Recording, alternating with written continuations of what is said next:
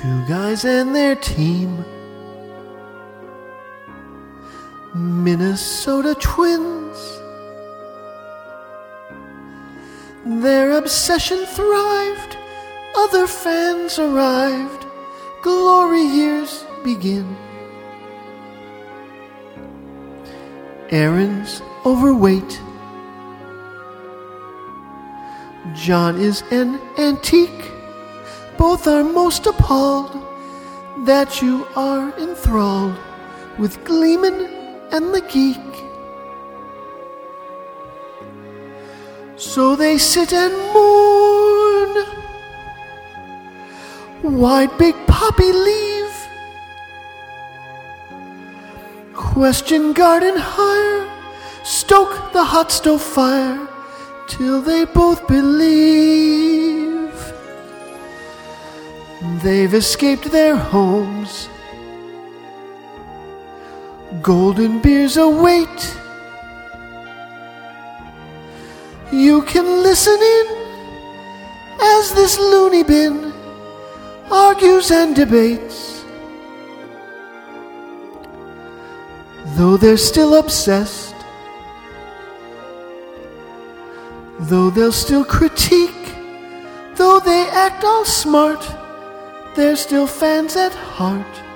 Gleeman and the geek. Though they act all smart, they're still fans at heart. Gleeman and the geek. And welcome to Gleeman and the Geek, the worst loss of the season episode. You finally identified your worst loss of the season. I think it was probably Tuesday, truth be told. But yes, Yeah. Who are you? I'm John Bonnes. That's right. We're doing the free one. Who am I? Who am I? Uh, and by the way, we're also doing the uh, the uh, Beauty and the Beast introduction music for this one. Why are we you know. doing that? Because that's the that's the sad sad introduction music that we do when we get knocked out of the playoffs. That's what we do. Oh, I didn't realize we do that. I'm John Bonnes, which was daily with me, Aaron Gleeman of the Athletic.com. We, huh? I don't want to be associated with that. I, I had actually forgotten it, but some Patreon listeners were like, "Oh, this is." I'm looking forward to hearing that. Uh, But are you being bit. swayed by two people mentioning something? potentially? Okay. Good to. This is a, a lot of times I'll say something like that to John, and he'll go, "Oh yeah, that's probably true," and then no effect on Babe.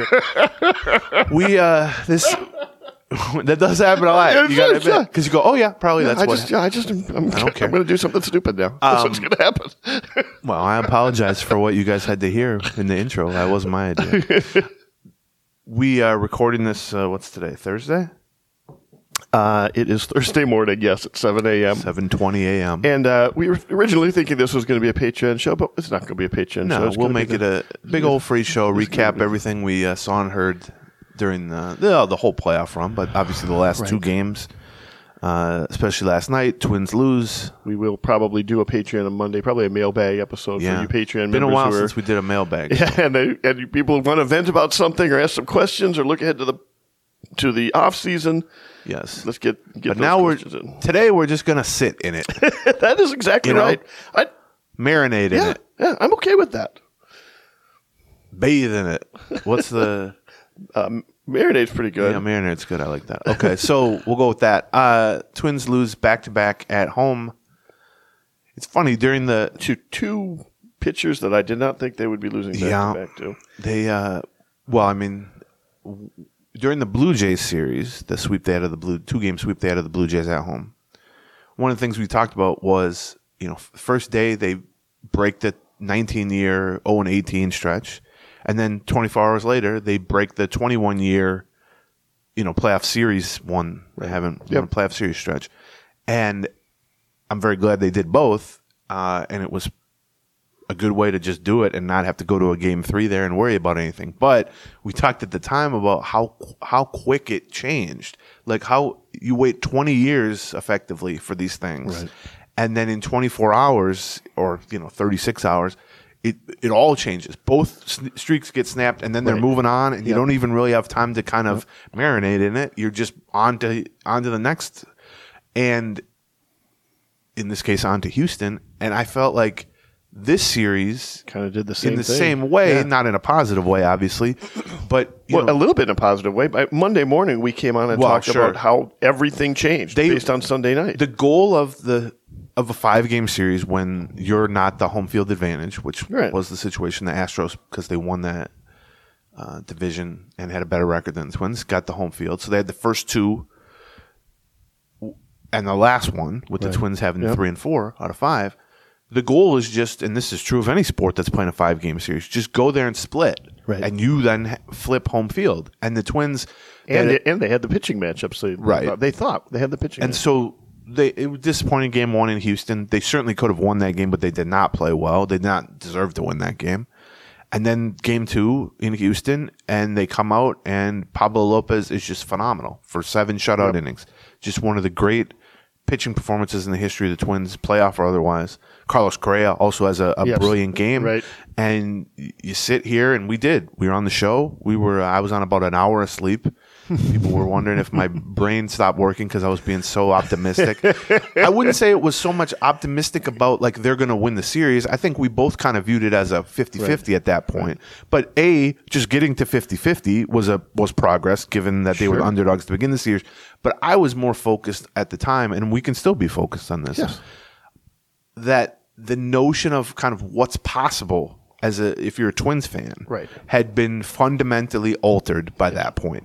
First by winning game one against the Blue Jays, then by sweeping the Blue Jays, and then by bouncing back from a tough game one to beat the defending champs in the way they did in Houston, Yep. behind two of your biggest stars, all that Right, stuff. yes. Uh, we did, you know, go back and listen to the Patreon.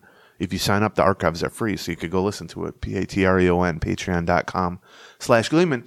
But, and then to the point I'm trying to make here eventually, they're in the, I would say, at minimum, they had kind of even the series. I would argue that they were in slightly in the driver's seat because they had Sonny Gray waiting in the wings. Right. And the Astros had used up Verlander and Framber Valdez, the two starters they trusted. well, for what it's worth, Vegas agreed with you. Yes. the, the Twins were, I think, were favored for both Game Three and Game. They were four. definitely favoring game three. I think for the, I don't know if they were We- we- totally no, we- favored in the series at that point. No, no, not for the series. They weren't, but they were somehow favored in both Game Three and Game Four. Slight favorites in both of those. Well, you're the math major. Well, so I mean, we, won't, we I checked, won't we checked, on we checked one. Game Four definitely So- yesterday. So Well, yeah, but that, I bet that changed after game three. we recorded after Game Three. Yeah, but We- you we- can't be favored to win both games and not be favored to win the series. Well, I'm just telling you what we saw. We you and you were here when we read the odds yesterday. okay, but I can make So a website that says anything. I mean, what are we looking at? I- Uh, well, you would have to agree with the basic math on that, right? I do. Okay, yes, we that's were- all. Yeah. Um, but then how quickly that changed was, I mean, that it was like startling, which is, you know, the Astros were turning to their number three starter, which they'd probably like him to be their fourth or fifth starter, but they've lost Lance McCullers and they've had some defection on the pitching side. They've had a bunch of injuries on the pitching side. Christian Javier, who has been very good in the past and has been good in the playoffs against the Twins in the past, but had like a 460 ERA, mm. gave up a bunch of homers, raw stuff down all season, strikeouts down all season, secondary numbers down all season. And he was particularly bad against left handed hitters. Yeah. So you thought, well, Yeah. man, they got Guess Sonny Gray have, lined right, up, yeah. and they're putting out a guy that this lineup seems built to to get to. And then for game four, the Twins pitching situation was not favorable at all. Right. And we saw that play out because they removed Joe Ryan after one time through the lineup, not even eight batters. But the Astros situation, they hadn't even named a starter at that point. It kind of got revealed because they used Hunter Brown in relief and also had JP France warm yeah, up right, yeah. at the same time. So we just process of elimination. We were like, well, it's going to be Urquidy. Jose Urquidy, Yeah.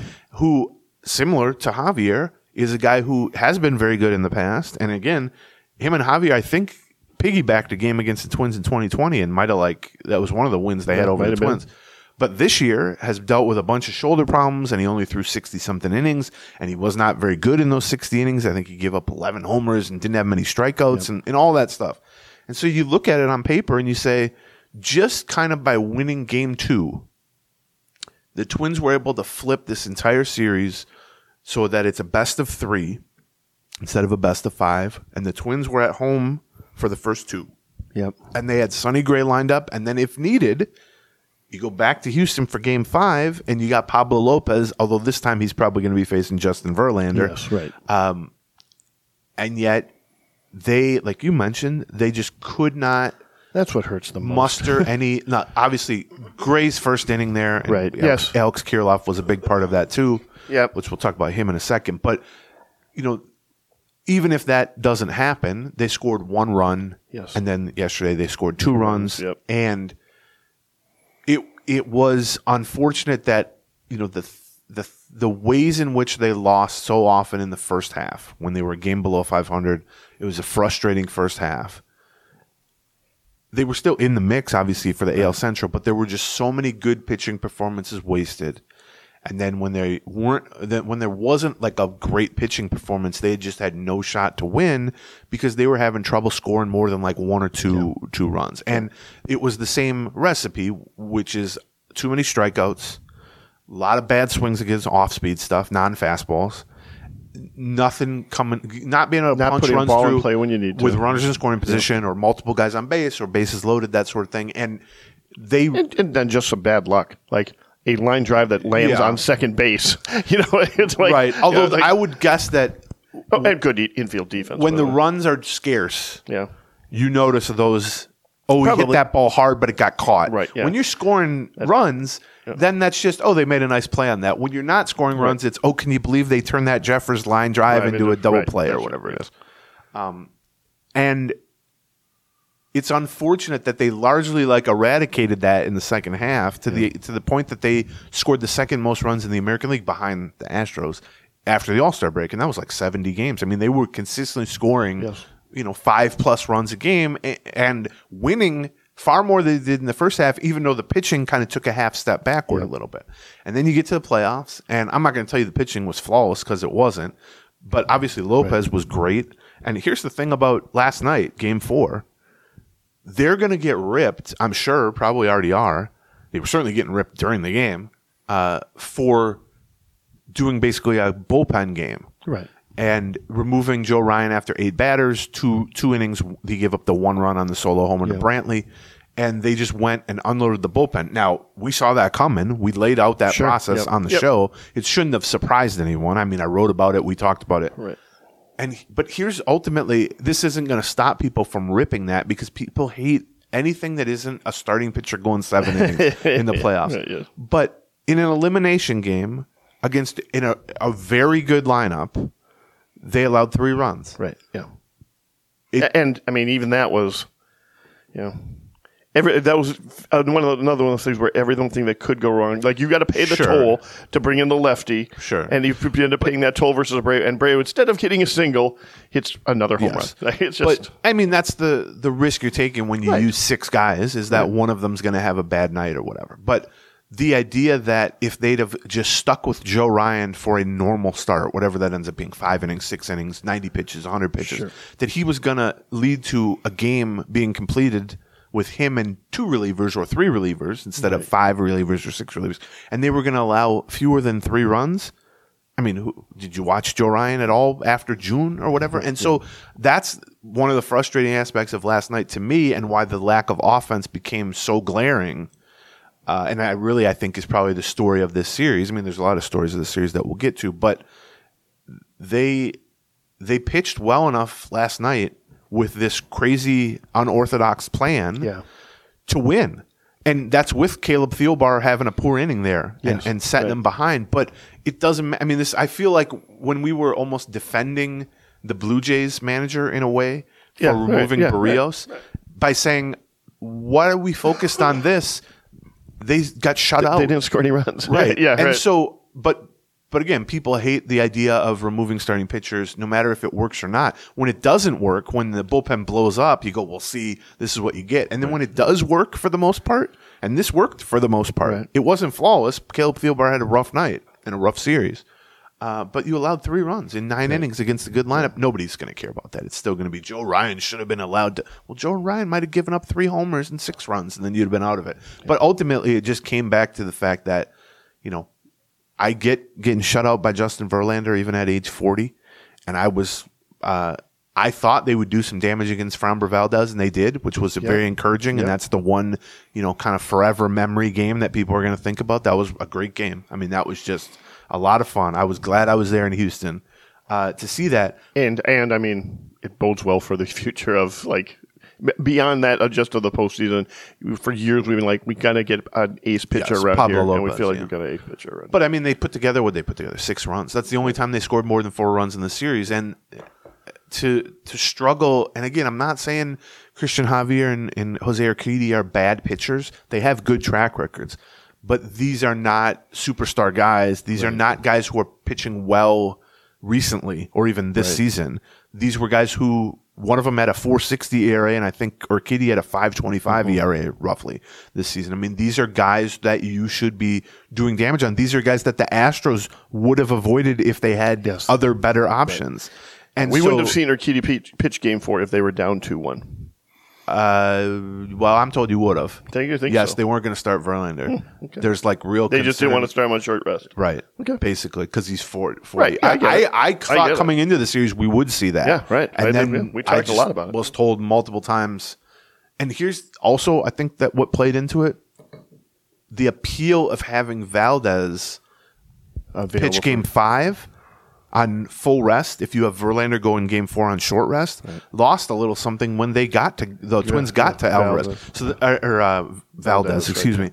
They they didn't get to Alvarez much. uh, we'll talk about him later, but. And so I think, yeah, it's like, well, why are we pushing Verlander at age 40 to start on short rest just so we can use the guy in game five that's probably not as good? Um, but you don't get to game five because you don't hit. And so that to me was the frustrating part. They were, I will still argue, they were in the driver's seat. Um, you know, not a commanding, you know, whatever. They're still the defending champs, and I think that played a part too. Is it, it reminded me a little of 2020 when they played the Astros in a best of three at Target Field during the strike or the COVID shortened season, and the Astros had a losing record in that. Where they got into Right, the playoffs yes, with a right, like yes. below 500 record, and a lot of their guys had poor years. A lot of these big names had poor years. Now it was only 60 games, but it didn't matter. Once the bell rung for the playoffs, they were still the same guys. And I really, I mean, Jose Abreu was a perfect example of that Yes. which is Jose Abreu, who's been a great hitter now for a decade. And before that, in- Cuba, he was a great hitter. He's an MVP winner. He's a 125 RBI guy for the White Sox. I mean, he he killed the Twins when he was with the White Sox, but he had a miserable season. Yes. but he did kind of turn things around a little bit down the stretch, August and September, to the point that you know I, I remember reading coming into the series. Well, as a number five hitter, he can maybe be an RBI guy, and he's at least the bat speed's picked up a little bit.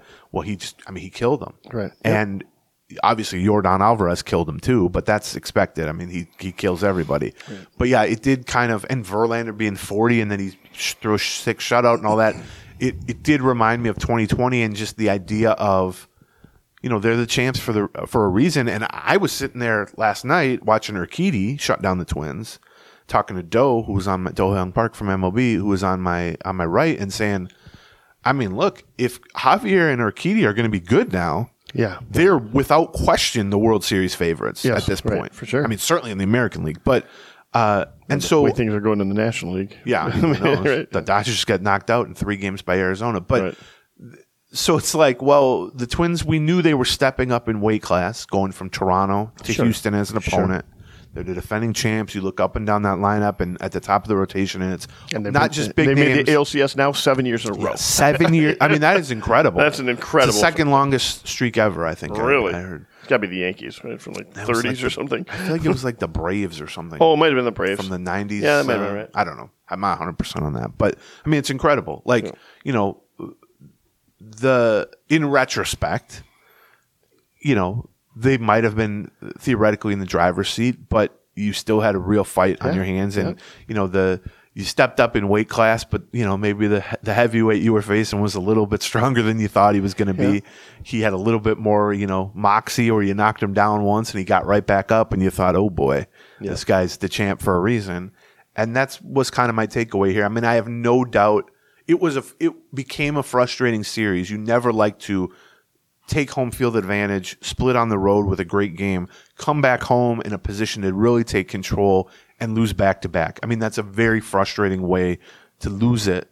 But at no point really in this series. I mean, I think we can safely say they lost to a better team. I think so. And also, I think the Twins, aside from game two, Listen, they definitely lost to a better team if that's what Javier and Urquidy are going to be the rest of whatever season. right. whatever they saw. Now, look, how much of the Twins' lack of good hitting Yes. caused them to look good, but I'm willing to believe it's a mixture of, the, of both. Obviously, I mean, I will say from like a metrics uh, and pitch movement standpoint, both of those guys. What we saw did not resemble their numbers during the regular season. Right. Like his slider was breaking, his changeup was breaking, and it was like, okay, And given Houston's history, well, yeah. I mean, maybe they just got healthy. I mean, who knows? But and so, not that there's any comfort in just saying, well, the Twins weren't going to win that series. I mean, it was just they were facing a better team. I also just think, other than Pablo Lopez, and you know, Correa had a good series overall, but it was largely the first couple games, Sure. which is fine. I yep. mean, we're not right. parsing four games into two games, and you get. Right. Julien had a great series yeah, he did. uh, including he's the only one who really put up a fight yesterday. yep. Uh, hit the ball great to right Yes. center and then great to left center. Yep. Um, and then Royce Lewis obviously had a great series. Yes. Uh, hitting home runs and coming back at third base yesterday. Right. Um, or the last two games. And stealing a base. And stealing a base. He would have had two steals, but one got uh, overturned because it was a called strike. Oh, yeah, And then he stole another one later. Uh, Well, that, yeah, actually, that was the one I was talking about. Okay, yeah. Um, yeah, I guess he didn't actually steal one. He got, Yeah, he got that- one taken away the on one, the, uh, right. Ke- the Kepler. Kepler inside strike. Yeah, terrible. terrible call. Unbelievably bad call. But I guess so. I don't think the Twins. I think they lost to a better team. I think they lost to a championship team that is not close to being done, or not as close to being done as the ages and maybe the regular season performance would suggest, which is always a risk when you play the a dynastic team. Yep. You think to yourself, well, we're, we could be the ones to end it, and then you think, no, no, somebody's going to have to end this later because uh, they're still good. But I'll, also, I just I don't think the Twins played anywhere near their best. And if you want to beat the defendant, if you want to beat the man, you got to be the man, and you're not going to win a lot of series against a great team like the Astros. You know, big picture great team. I don't Right, just mean yep. by kind of playing your C game or even your B game. And two, there were only a few game two, and then a few other instances, kind of sections of games where I thought the Twins played their A game or anything close to their A game, and it's disappointing because uh, throughout the second half, an awful lot they played their A game, Yeah. and they just didn't. I didn't think they were as sharp on any phase. I mean, the offense struggled. I thought the pitching, other than Lopez, now they pieced it together yesterday was pretty good, Sonny Gray's first outing was pretty good. right? But then, well, Second outing. Sonny Gray's first outing was against Toronto. Yeah. No, you're talking about strictly about Houston. Yeah. I got you. Okay. but yeah, I mean, he just didn't. You know, the Kirilloff error. They just they weren't sharp in in the ways they needed to be sharp, and you know, most of the lineup struggled. Three guys kind of tried to carry things. Two rookies, which is Yep, kind of what we saw all right. season. Um, but I will before we get into like more I don't know details and stuff, but some specifics and everything. The one thing I want to come back to is what we talked about after game two, because I think it absolutely still applies. And the fact that I still feel this way after they lost two at home, I think kind of proves my point, or maybe just shows I'm stubborn. uh, which is, this was a disappointing way to end the series. But between the Toronto sweep and game two and just playing out this series and, you know, swinging at the, the, Yep. the heavyweight champ, I think it's undeniable that the kind of I don't know, the idea of what's possible, like I said, for the Twins and their fans needs to have should have fundamentally changed. And I don't mean that they're going to enter next season as the World Series favorites or anything, but we ought to be done with 0 and 18. Well, we ought to be done with the, you know 2002. We ought to be done with the overall idea of this black cloud that that that you know is just above the Twins at all time. We we should be done with the idea of well, yeah, they signed this guy. Seems like a good move, but who cares? They'll just lose in the playoffs. Well, now there's proof of concept that they've won in the playoffs. And I'm not saying they just had some massive success. They won three games. They won six total playoff games in the last 30 They years. But they also went three and three in the postseason versus some pretty good teams. Yes. Like that, that's you know, it was. We talked a little bit about Monday about how the difference after that game felt like.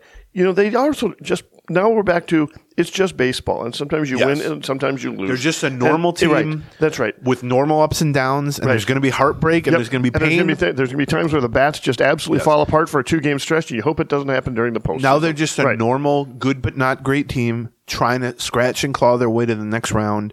It's probably going to end And try- badly. and trying to get better in the offseason. Right. Yeah. Well, and I think that's the the thing. Like I talking to some of the the twins uh, front office people and stuff is like they feel like all right now we're at an, a different kind of starting point Yep, yep, here going into the off season. I agree. because now it's not the woes me.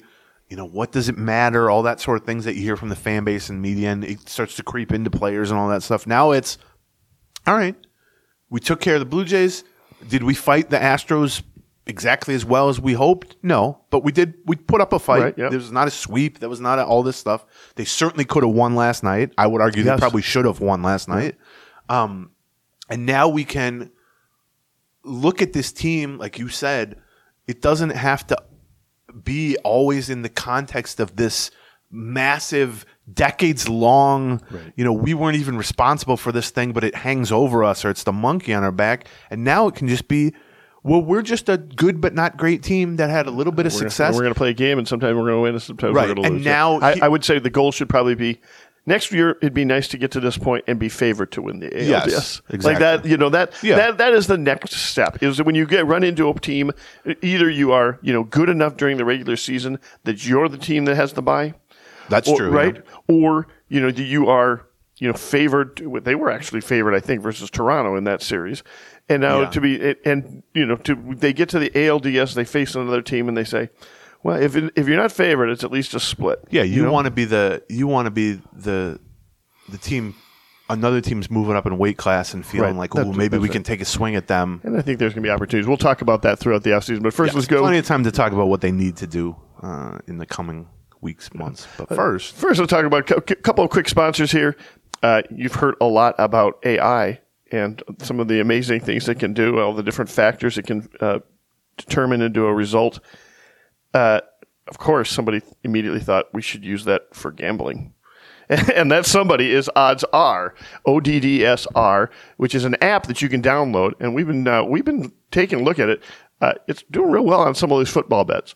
Uh, it's uh, it's just a app that you download and it uses AI and machine learning to suggest smart sports bets. So you've got one tab on there that has basically all the games of the day, and it has the point spread, and it has the uh, money line, and it has the over under, and most of those it has either next to it are red. Most of them are red, saying you know we probably wouldn't bet on this, but some of them are yellow and some of them are green, and those green ones are the ones that are saying these are the ones that we think that you should probably right bet on. it's not actually a betting app it's sort of a betting research app or a betting uh, aid Yeah. to, to say here's the numbers we've crunched. Here's the data we've kind of calculated. Here are some you know picks that we think are good. And if you, it also just helps you research. Even if you don't want their picks and you just want to look at the numbers behind something and make your own it, it helps you do that. And, and, and you, you, even if you aren't a better yet, or maybe you're just doing like a recreational something or not, it's good to take a look at, and you can do it free for a month. Yes, we have uh, just for Gleeman and the Geek listeners. You can download the app at oddsr.com slash Gleeman, which is O D D S R, like the letter R. Mm-hmm. Oddsr.com slash Gleeman, and you get uh, what thirty days free, That's right. To Yep. give it a shot. Yep. So download the app at oddsr. oddsr.com slash Gleeman and get 30 days free, 30 days free just for Gleeman and the Geek listeners. Uh, our next sponsor is HelloFresh, and uh, you may have seen John on uh, social media posting these uh, beautiful pictures of these plates that he's uh, cooking up and eating. Very Instagrammable, Yeah. or uh, tweetable. I mean, not only is it easy and yeah, we'll go through all the different advantages, but they also kind of look fancy. Yeah. so the way it works with HelloFresh is they will send you. First of all, they have an, a a website where you can go on, and they have uh, many different menus that change weekly. Right. And there's if you have a, a family, there's a menu for, that you know kids might like. Right, yeah, If right. you're vegetarian, they have a vegetarian menu. If you're just a guy who likes steaks, they got two or burgers or whatever. right. Like you can kind of pick and choose and tailor it, and you can say, "Well, I don't like eating this, but I do like eating that." And so you pick the menu. There's all kinds of different choices. Then they send it to you in very good packaging. It's all pre-portioned Uh, you know, f- Right. It's it'll come. What needs to be frozen's frozen. Everything else is portioned out, and it comes with this is why I like it recipe, but it's more like step by step instructions with pictures, Right. So that they go, uh, well, we need you to, you know, sh- shave some of the like, uh, Yeah, yeah. We, we need you to uh, grate the ginger. yeah, and I'm like, well, what is ginger? I don't know. I thought that was from uh, Gilligan's Island, and I'll be like, okay, I can match this picture up with it. And I will say that as in in the Bonnes ho- household, you guys are decent cooks. You cook a lot for yourselves. In the uh, Gleeman Fate household, we uh, we don't cook anything, but we cook HelloFresh, and I've been like uh, pleasantly surprised with how good of a meal we can make with no cooking ability whatsoever. And so if you're like me, if you're like the bonuses and you just like to cook, it's a great thing to save time. You don't have to go grocery shopping. It's very convenient. Yes. If you're like us and you don't know how to cook, it can almost be like a little bit of a cooking class. Especially, especially right now when school has started and everything's crazy around there. It's just an easy way to take things. So you just So- go to HelloFresh.com slash 50 Gleeman. It's 50 G L E E M A N. And use the code 50 Gleeman. And you're going to get 50% off plus 15% off for the next two months. So again, go to HelloFresh.com slash 50 Gleeman, 50 Gleeman, and use the code 50 Gleeman for 50% off plus 15% off the next two months. HelloFresh, America's number one meal kit. Okay. So when we say stuff like, well, it should change kind of, you know, remove this dark cloud or the monkey off the back. So I had I heard every cliche from a player and all that. I agree with that. Um, you know, they were not picked to win this division. In a lot of places, they were Right. picked third Yeah, to win this right. division. They were definitely at best picked second Yep. in terms of like consensus. They'll be the favorite this year. Yeah, I agree with that. We can talk about the future a little bit too. I got a couple notes on that, but they end up kind of waltzing to the division title. Yep. They win by nine games, and certainly if they wanted to, they could have won by double mm-hmm. digits. And they had it wrapped up basically first or second week of September, all but wrapped up. I Yep. To the point that they could rest some guys and they, you know, all that. So right there, that's you know, you're above expectations. Their over under was 83 and a half. They blew that away with a week to spare, basically. Then they go into the first round. You're hosting home games, which is always great. You haven't won a playoff game in 19 years. You're 0 18. They win a playoff game. And you got second game. Well, you haven't won a playoff series in 21 years since 02. Right. I remember watching that Oakland series in my dorm room at the University of Minnesota. Yeah. I was on the phone with my uncle for the last like three innings, just Right, because yeah. they were in Oakland, Right. and I couldn't. I mean, I, I guess I was 19. And uh, as anybody who's seen me lately, I'm not 19 anymore. and then they win that, and you take care of that. You knock As that streak out. memorialized in Moneyball. Yes, that's right. That's how long ago that was. Yeah, Yeah. Um, and then they knocked that out, and you know they weren't able to accomplish what they wanted to accomplish, obviously against Houston. But I do think they put up a fight. I do absolutely think they could have and should have one last night. I mean, look, they shouldn't have laid an egg in the first the Sonny Gray game, obviously, but they did. Yes. And even then, they bounced back enough, at least from a pitching standpoint, to that they absolutely could have forced a game five. And that that kind of sits with me where it's like, you know, maybe they get to a game five in Houston I would have and they get shut see- down by Justin Verlander. But the idea of a prime time winner go home double, you know, double sided elimination game with Pablo versus- Lopez versus Justin Verlander in prime time. I do time. feel a little robbed. I'm not gonna Yes. lie. I feel robbed by that. I mean, just the Yep. emotional highs and lows of that. I'd have ha- had to hop my ass back on a plane to Houston. I would have done it for it. Um, that I feel like that was the kind of half step they were missing. They did a lot of really good Yep. things, and they created a lot of really good moments in the that series. much more I wanted. Yes, that I think would have been kind of win, lose, or draw, as the the mark of a successful series. I do think absolutely, even without that, it was a successful season. Oh, sure. I mean, to me, there's no doubt about that. when you're I uh, I was debating somebody with somebody yesterday. Fifth best season in Minnesota Twins history. fifth best season in history. 1963 years. This is their fifth best season. Yes, true or false? Mm, well, yeah, we got put behind 87, 91, 65. right. I put it behind 2002, where they made the ALCS. Yes. What else do you put it behind? I mean, like there was like what seventy when they won. See, it's tricky because Yeah, some of those right. early years there weren't playoff rounds Yeah. basically, so you just lose to the Baltimore I Orioles. guess, I guess those that, that was officially ALCS in '70, Right. but they got swept in both of those series. Well, yeah, but they got slept swept by like a dynastic. Uh, it was always the Orioles.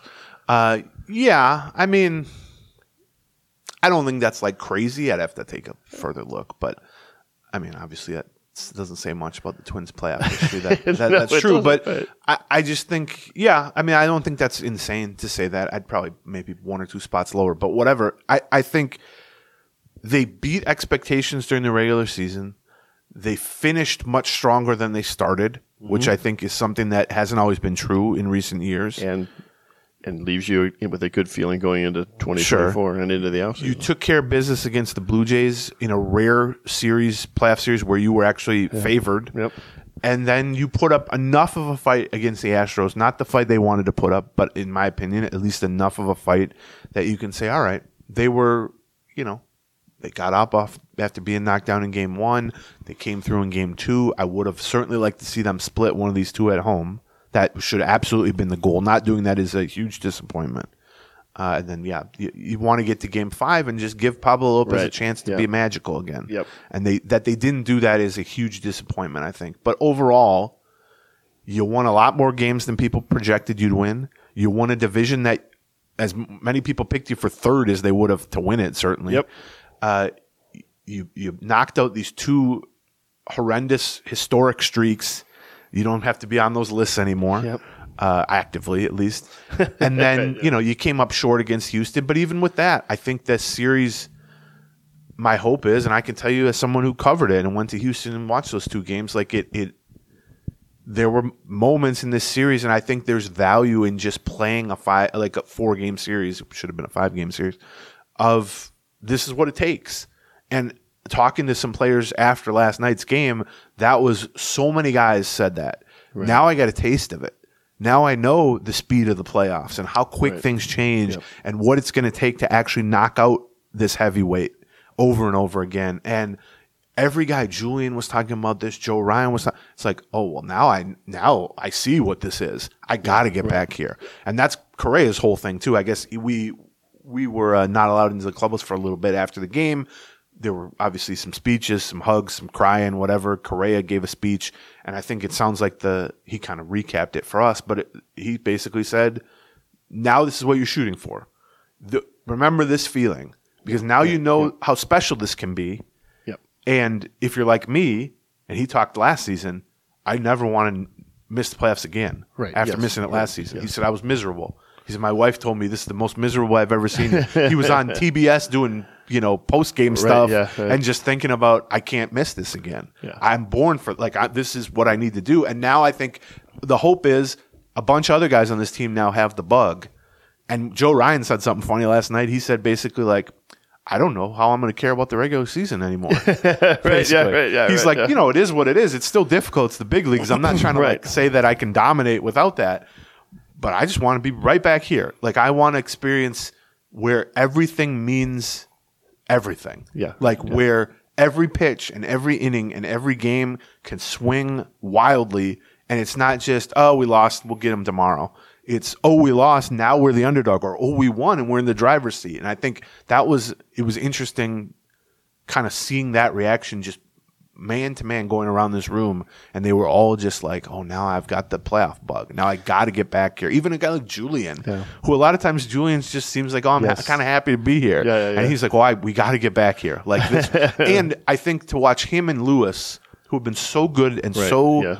uh, you know spirit raising on and off the field as rookies to have them both just have great postseasons um, is so promising. Now, I would have loved if Wallner could have joined the party too, and he really too. he, He did really not did not. Uh, but I, I think Nor the, did Kirilloff. well, that's true too. We can talk about Kirilloff because there's I, I think we're uh, that's going to get worse before it gets better. I think is uh, what the situation with with Kirilloff is. But let me just uh, Yeah, yeah, uh, while you're talking about things that changed or that came out of this, I would also just suggest, you know, for the first time, the Twins kind of, the Twins fans kind of claimed a target field.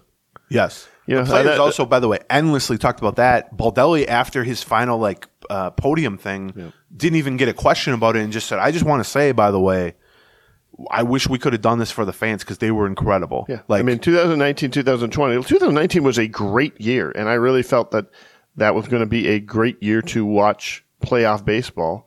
No, it was nothing compared to the postseason that what I experienced in Game One versus Toronto and Game Four. Uh, yeah, the fourth game there yesterday. The, yes, it was just. I agree. It was nuts. Yeah, I agree. And the the sad part was, especially these two home games here. Yeah. the crowd was these two last two home games. The crowd was very into it. Yes. from start to finish. And there were points where even when they were down and it wasn't looking good, you could you could feel the crowd trying to like pull them back into it.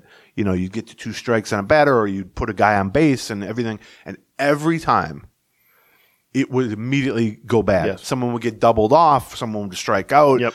Uh, the- someone would hit, you know, a homer for the Astros. Right, and yeah. Just the air got let out of every balloon that got inflated, and I thought that stunk. But But, throughout but- that, but they just kept pumping Yes, it back up. I again. agree. Uh, Nick Nelson had a great picture from end of near end of game three, where like just for the record, this is Target Field when they're down six to one, and you had the entire stands on their feet leaning into the game. I mean, it's just Yeah, and I heard from people who were like, "Do you think uh, Baldelli and everybody are just sort of pandering by constantly talking about the crowd?"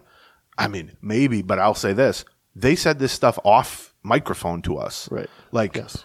Uh, players said this they felt the electricity in Yep. in conversations they didn't think was was going to be written about. Like, you know what I mean? when they're talking about this is what the playoffs feel like, what the postseason Yes. feels like. This is part of what they're talking Yes. about. This is an aspect of what they're talking Right. about as well. Uh, and so then playing off that, I would say another real shame of this is Texas swept Baltimore. Right, yeah. Which means that if the Twins had somehow forced a game five and Pablo Lopez had Right. come through again, Yeah. the Twins would be hosting the ALCS against the Rangers, against whom they went five and two during the regular season. Now the Rangers are on fire right now, but that I mean, imagine even three weeks ago, me saying to you, "There's a scenario where the Twins are going to host the ALCS." Right, yeah. You'd be like, uh, "How much peyote did we do? right? Yeah. yeah. Um, here's the I thought this was an interesting potentially just a way, you know, what's more to blame? Hitting, pitching, you know, we've been kind of breaking it down. It's game by game obviously.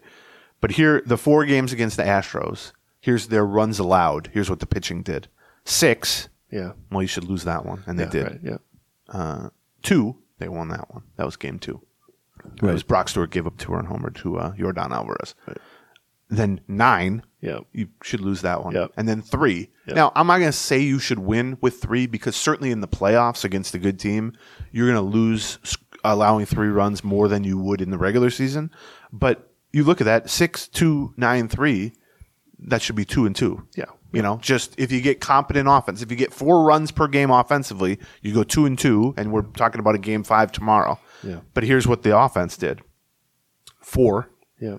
Now you lost that because you gave up six. uh, six, which is the game they won, six to two, and then one two. Yeah. And you know, maybe you say four, six, one, two. You could go two and two also, although the four is a little light Yeah, right. to be a, kind of chalk that up to a win. So I would say the pitching pitched well enough to go two and two. The hitting probably kind of went one and three, or maybe one and a half and two and a half if we're really parsing it. And that's sort of how it felt to me. I don't think either were, were good or good enough consistently, aside from Lopez, Julien, Lewis, Correa, the, the true like three or four standout performers. There were some good bullpen I was performances gonna, I was going to say what you know what I think if you would have um, if we'd have talked beginning of September about this, what would have surprised us most about the series is how good the bullpen was, and they were and, building and, and, and in not just this series, also Toronto, same thing, Right. Like, just uh, you know, they built on it. They built on it, and uh, you know some of the performances that we have seen either in the regular season or yesterday in the postseason. Uh, it gets me excited about the starting rotation next year too. Like Chris Paddack just looked so Chris good. Paddack yes- looked phenomenal, and I will say that. So and Varland looked so good in the regular season. Not so much, not so much in the two games with the Blue Jays, but Yeah, I, I talked to um, Derek Falvey on the field before game three yeah, uh, about Paddack, and he hadn't even pitched the second time yet. He had just pitched the once. And Falvey was like, he's so far beyond what kind of our wildest hopes were coming back from a second Tommy John, just in terms of command and being able to throw strikes. And that's often something that's slow to come back for a guy.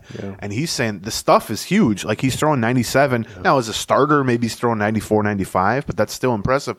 But the changeup looks as good as it did before surgery, which was always an elite changeup. Yep. His breaking ball looks a little bit better. They've kind of tinkered with it to change the the shape of that a little bit.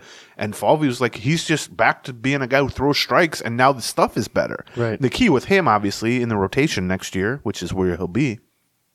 You know, can he make 30 starts? Can he throw 165, 175 innings? Will they have to sort of skip him a turn or two or put him on the IL for, you know, iffy reasons or whatever it is? Because, you know, he's coming back from two two TJ surgeries. It's like he's not going to give you 185 innings. But yeah, that's extremely promising for not only next season, the season after that. And there were, yeah, like th- for the most part, what they were trying to build towards in September with the bullpen were getting guys back, adding Varland as a reliever, getting Paddack back, getting Brock Stewart back. You know, Maeda I thought was underwhelming. Yeah. Um, but he's also 35 and five years removed from being good in the in the bullpen for the Dodgers. But for the most part, especially just from like a raw stuff standpoint, the high octane arms that they were just trotting out in that bullpen, and we saw it last night where they just got seven innings. yep. And uh, by the way, think of the last month of the season. How many conversations we had about Jhoan Duran Yes, right. and oh, is he trustworthy? Is he shaky? Yeah. He was lights out yeah, in the playoffs. Two innings, yeah. Yeah. I mean, Yep. he, he closed two both games against Toronto, Yep. and then he was f- flawless uh, when given a chance against Houston. They would have obviously liked to hand him the ball Right. with a lead in the ninth. Yeah. Uh, you know, I, I was sitting next to Jon Krawczynski, and I said, "Well, okay, you're about to see a fun intro. It'd be a lot Right, more yeah. fun if it was an inning later and they had the lead, but it was good to see the uh, you know the lights go down and everything like that. Um, also, I should have said this at the top, but uh, I feel like I just want to thank people yes, yeah, for coming along for the ride with us all season, but especially in the playoffs. Um, you know, we pretty consistently all year now have been every week a top five and often like a top two or three baseball podcast in the entire country. Uh, I know our just raw numbers are so far beyond where we were three or four years ago, even. Uh, and then the Patreon side, which I know a lot of you guys have signed up during the playoffs, and I hope you stick right. with us. I will say there's no reason to like cancel it because we scale back in the Yes, off season, and yeah. you're going to be charged, you know, two bucks a month or three bucks a month or something like that. But Right. um, I really enjoyed doing that, even though Even know, though it was a lot of 7 a.m. 7 a.m. Staring across from John or being on a Zoom from a Yes. hotel in Houston or whatever. yeah. But it was really fun to, you know, Share. to to yeah to to feel like, oh man, we're getting together at 7 a.m. and we're going to talk about this, and then thousands of people are going to listen to this, and it was almost like a. It almost felt like kind of a get together, even though obviously we're just recording it. There is a communion to it. Yes. You know, there, we are also, communing. I- I just felt like it was fun to break down these games with the level of detail that we did. Yeah. Both in previewing it, and then it was fun to have previewed certain things about Gausman or about Berríos or about Framber Valdez and to watch them play out and to be like, hey, we talked about that two days ago. We've actually sort of avoided on the Patreon just doing single shows about single Yes, games because up during until this- the postseason. during the regular season, There's it's like- 161 of them, Right. 162 of them, right? It's a funny mistake to Yeah, make. right, yeah, right. Uh, uh, John's trying to petition. He wants I, I, I don't want to 10th talk. I'm going to talk about that rain rain out. Uh, um, yeah, so just too, you're not going to do that, but I think now we probably will do that a little more of that. Yeah, like Maybe. some big games, like versus a, a big series or something like that. I could see us doing something like that. It's funny. Yeah, I just wanted to. I know I do this a lot, um, but I'm I'm grateful. I I posted a little thing about this as I was about to leave the ballpark last night. You know, it we we've been through a lot here as Twins fans in terms of covering bad teams, covering teams that disappoint in the playoffs. But we've also been through a lot. I mean, John and I both started doing this in 2002. like I said, I was Yeah, right, 19. yeah. John was uh, only 70 at that time. um, and we started in a manner that to call it untraditional or non-traditional would be like the understatement of the millennium. Like it, it was nothing. It was Right, just yes, right. blogging. Like that the Right. blogs aren't even a thing now. But it's like I remember the first time I got like 20 people reading, Right. my, reading my, my story. and it- yeah, it's incredible now to you know have players come up to me and say talk about the podcast and stuff. Like when are you gonna or front office guys talking about, oh, I was listening to the podcast and you said this. Right. Sometimes I'd rather they didn't listen, but it's and it's incredible. I know I mentioned this, but then John experienced it walking around Target Field. I experienced it sitting my ass in the press box. Yeah. Just a number of people who came up and were just happy to see us or wanted to say they listened to the show that morning. Or I, I was walking in, people were. I was on the plane to Houston. Three people on the plane to Houston while they were walking past me showed me on their phone that they had the podcast, and it was just it's incredible. If if if we would have told O2 us or even five years ago us, Yes, right. honestly, yeah, right. Yeah. we would have been like, oh, BS. No, Right. no, no. Uh, and so I'm I'm very grateful and thankful for that. And you guys have turned this, and we're, we got more to talk about. But I just wanted to say this before I forgot. You guys have t- supported us in this, and you've supported Twins Daily, and you've supported my work at the Athletic, and the this podcast, and the Patreon podcast, and when John does live events, or when we used to do live events together. Yeah. I mean, there's no question now. John doesn't have to worry. Is anybody going to show up to this thing? Well, yeah, it's going to be sold out. Every every 200 time. people, I'm going to have a minute to myself. to, to just yeah. to just think about that, and I- I just never imagined that was possible, and so I I never want to like lose sight of that because it's I we try hard Yeah, and we put a lot of uh, time and energy and and, and emotion into this and just But a lot of people try a lot of stuff really Yes. hard and put a lot of emotion to it. It doesn't all turn out like for this. some reason It's a i'm just of- thankful yeah. that it, it it clicked for a lot of people Yep. and we continue to grow um because it's it's easy to want to do it more when you look and six months earlier you had 20% less audience. yes, and a year earlier it was 40 per, and it's it's just the growth of it is incredible. And i just i want to thank everyone for listening whether you listen to the free show occasionally whether you listen to the free show every week and you subscribe to the patreon whether you're saying hi to us at the ballpark and going to events or you're just yeah, you, Yeah, you listen after the playoffs once. I, I honestly mean this like thank you. You've changed you've changed our lives, but you've changed like the way we approach this whole thing. And we have some plans coming Yep. up here for the off season and next season that are just different, fundamentally different than they would have been three years ago or five years ago. Uh, and I just, I don't know. I want to say thank you for that before we kind of lose sight of the magic that was this season and start Yes. to look ahead to, well, what number three starters should they sign? And all that. Okay. I got Which a We will of, be doing. but yeah, absolutely. what, this, it, the train keeps rolling. yeah, right. Um, yeah. we I got a bunch of other notes from the series, from the playoffs, and then also looking ahead. But first, Yeah, let's talk a little bit about uh, one of our sponsors. One of them sponsors that sponsored us over and over and over again. BetterHelp. Uh, listen, we're big believers. I think in uh, therapy and in seeking out when you, you decide you need some additional help, you need somebody to talk to, you need some to work through some things.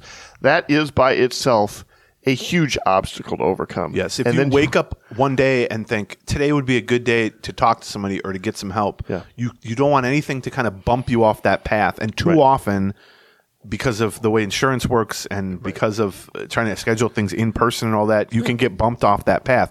BetterHelp really kind of streamlines that process. Within usually 48 hours, they can set you up with a real licensed therapist that can help whatever specific thing you're looking to get.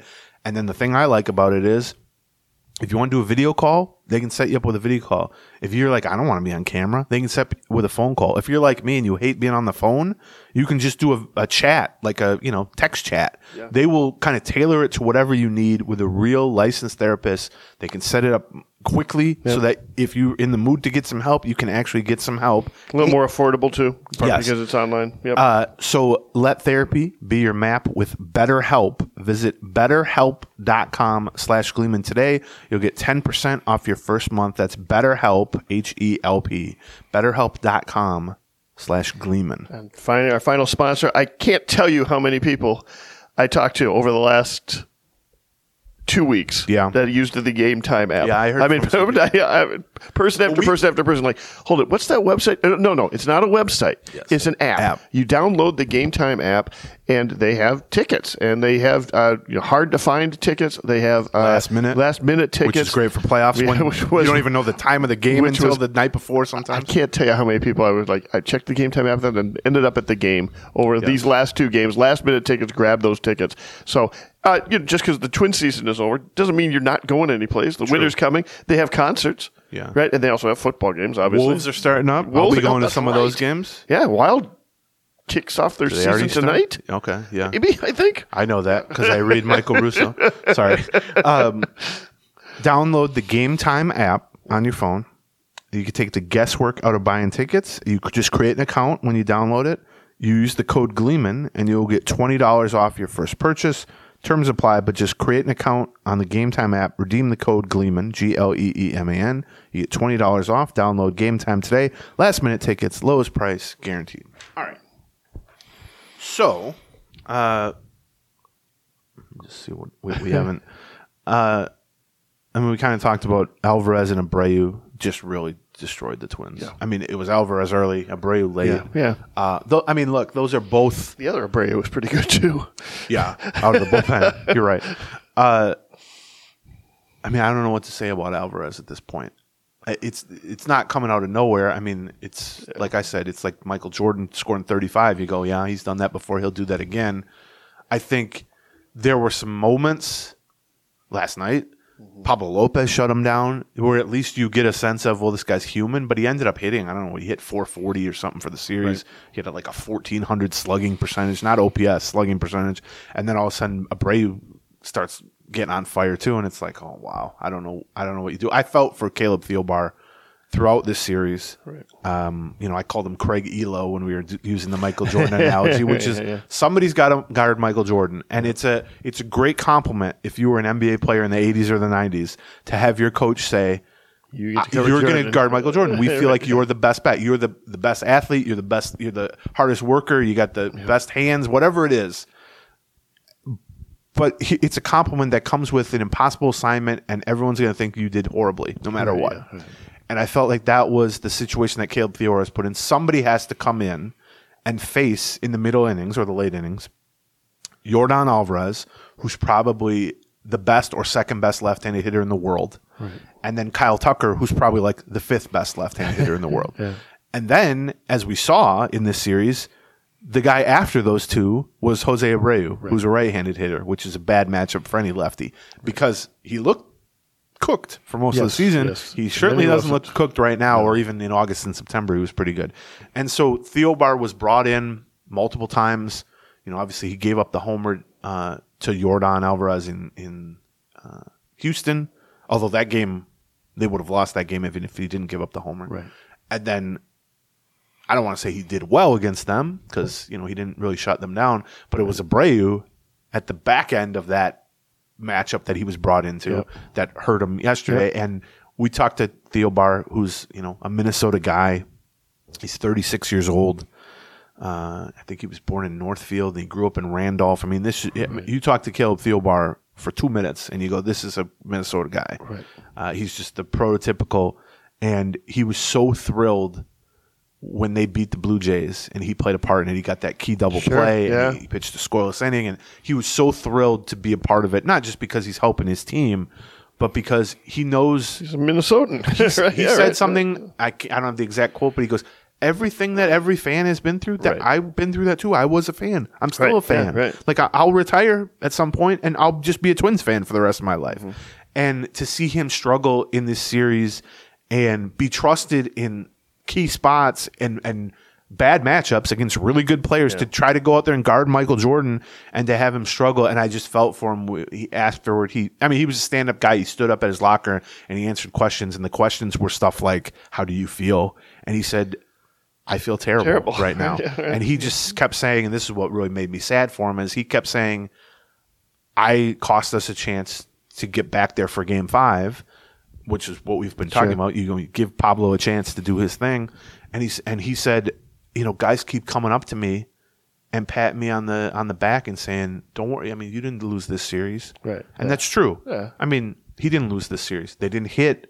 They didn't play sharp defensively. I mean, there was all kinds of different things. You can make a whole list. Is he on the list? Yeah, he's on the list for reasons why they didn't win this series. But I, I just felt like he was he had the weight of a franchise on him. Sure. And for a guy who grew up in Minnesota and was so ecstatic about the the first round to contribute, I don't know. I just felt for him, but that's that's the reality of playoff baseball. It's the highs and the lows. Like the only way you can feel the And for the record, I had no problem with the with the, way they played that. I thought that was Yes. I thought it was exactly the right time to bring him in Yes. and, and handle They things. And in fact, if anything, I thought they should maybe do it later on, like maybe have a different reliever Right. that early. But you know, lining up with Alvarez starting out and then into Tucker, then just somehow deal with Abreu and then get to Brantley, who's got a I huge thought splits. the way they lined up the seven post Joe Ryan innings, Yeah. where it ends with two from Duran, and then Yep. you still had Louie Varland available warming up if it gets to extra innings, which they were hoping for at that point. But they mapped it out perfectly. And yes, is there risk that when you use five guys instead of three guys, or I don't know if they use five or six guys yesterday, one of them's just going to have a bad night? Well, yeah, but there's also a risk that Joe Ryan just has a bad Right, night yes. in the third inning or the fourth inning or the fifth inning. So- And I didn't even necessarily think Thielbar had, you know, a quote unquote bad night. He, he listen, he had a little bit of a trouble with home runs all season. Like Yeah. that was that. If you take a look at his st- He's a stat line, fly the ball season, pitcher, right? You know, that's going to happen. Relies on a curveball, right? You know, there's some. You know, but you know, I felt good about uh, holding Alvarez to a single. Actually, yeah, you know, I, I felt uh, good about. So many people were holding up four fingers every Right. time Alvarez came up last night, just saying "walk him, just walk him," and it's Yeah, like, well, right. it's hard to argue that, but um, he wasn't quite. I don't know that you quite want to give him the Barry Bonds treatment, but he's close. He's as close as I've seen uh, in terms of just and a Abreu- guy. Abreu just killed them in the games three and four. Yes, I I mean, he just killed them in three and four. That's Abreu it. just fountained of youth them. Yep. Like he just Yep. was the guy from five years ago, basically, and I was not really expecting that because he was not either. he was not that all season.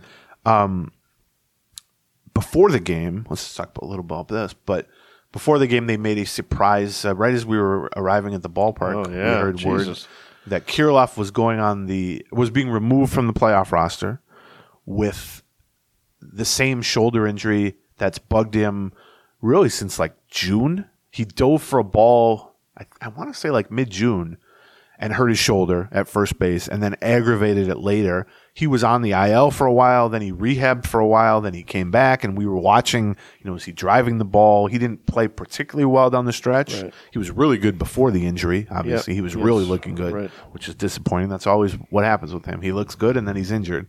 Um, but the real surprise, and you know, he he made the error the night before, the day before, Yep. and he had just and struggled. mid game, and we thought it was because Hunter Brown had some reverse splits, but maybe it was because he was Yes, he was just banged up, right? injury, and he was 0 for nine or whatever it was. Right. He just didn't. He hasn't looked like himself offensively for a while now.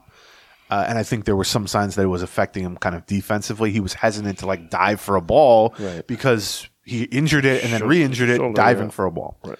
So they remove him, but then the real surprise was Byron Buxton joining Yes. the roster. Yeah. And I say this because leading up to yesterday, he was sort of out of sight, out of mind. Like he was working out with the team, and he was still hoping, you know, if they make the ALCS or they make the World Series, maybe I can be an option. But there was not like a growing sense of optimism prior to yesterday that Byron Buxton is on the verge of returning, or that he hadn't even been able to really run. He hadn't played rehab games going back weeks. Right. He had done some hitting, but he had even cut that short on occasion because the knee was bothering him.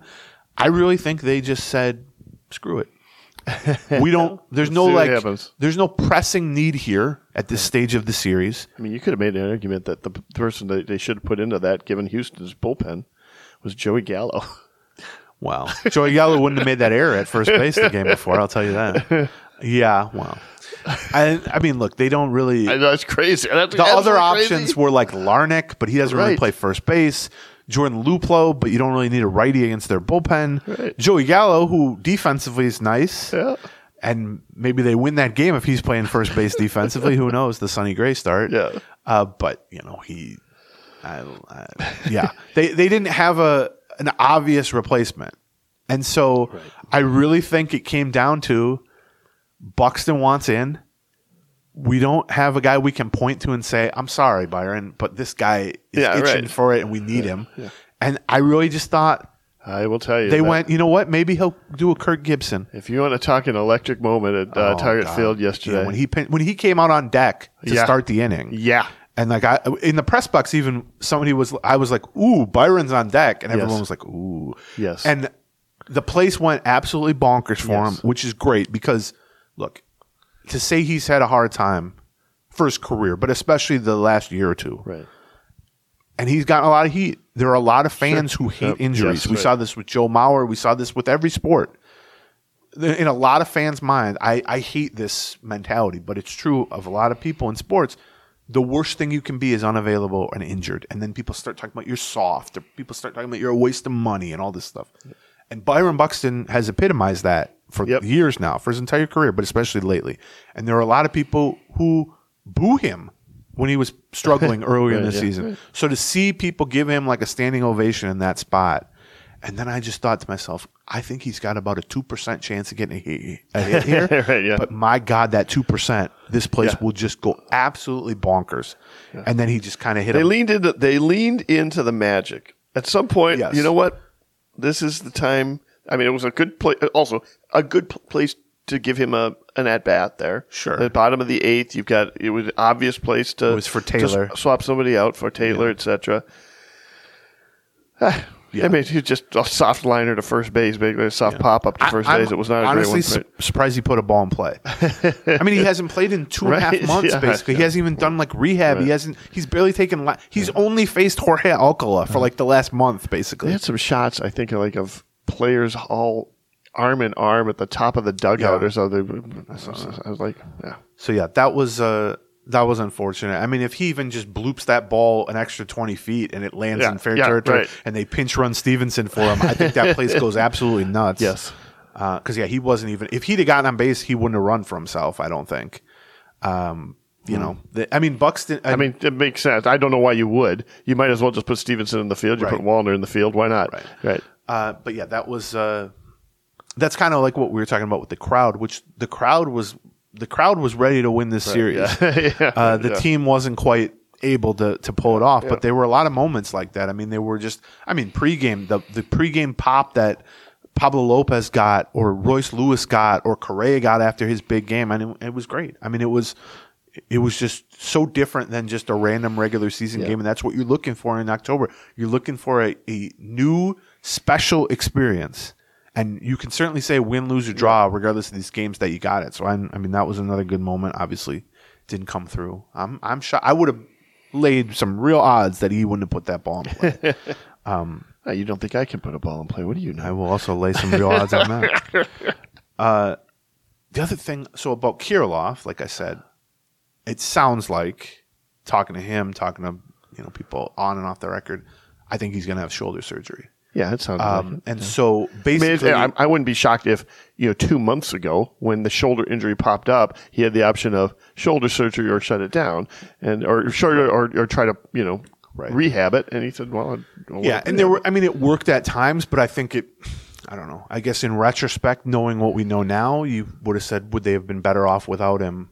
You know, just shutting him down and playing Solano there or something like that, Yeah, or maybe. you call up somebody to play first base. Obviously, once he makes the error, then that becomes even louder in people's minds. Of well, if he can't even be mobile or dive for a ball, then you're really just kind of hurting yourself. He didn't hit, obviously, but you know, Wallner didn't hit. A lot of guys didn't hit. Jeffers didn't hit. Solano didn't hit. I mean, Right, yes. other than the three guys we mentioned, Correa, Julien, and Lewis, most of the guys didn't hit. Right.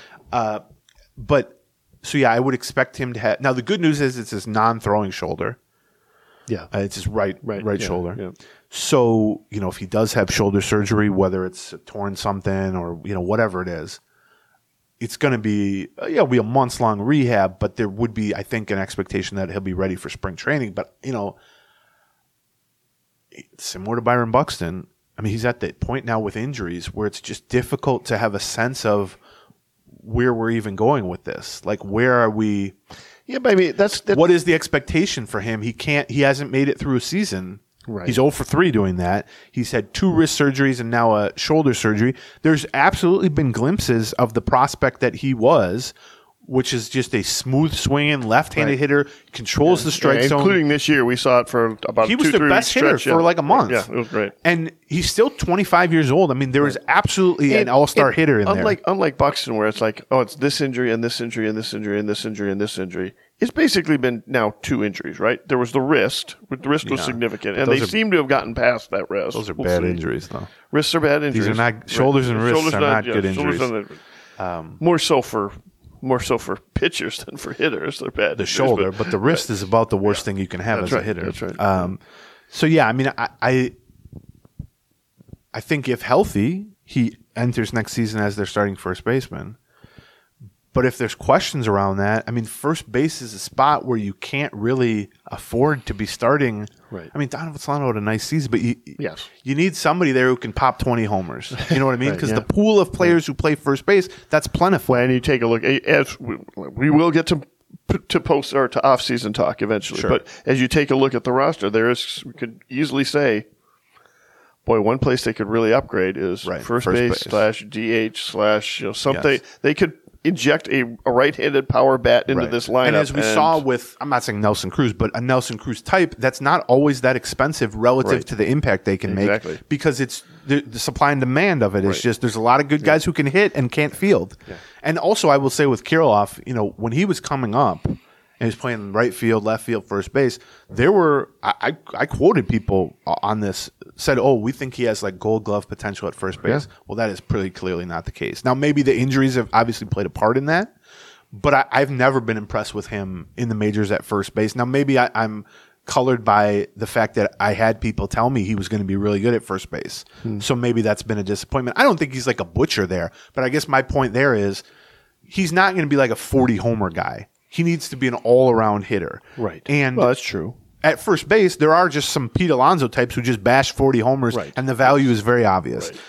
But if you're going to be like a 285 hitter and it, you're going to be a doubles and 15, 20 homer guy, which I think he has a chance to be, that's a really good hitter. That's an all star caliber player.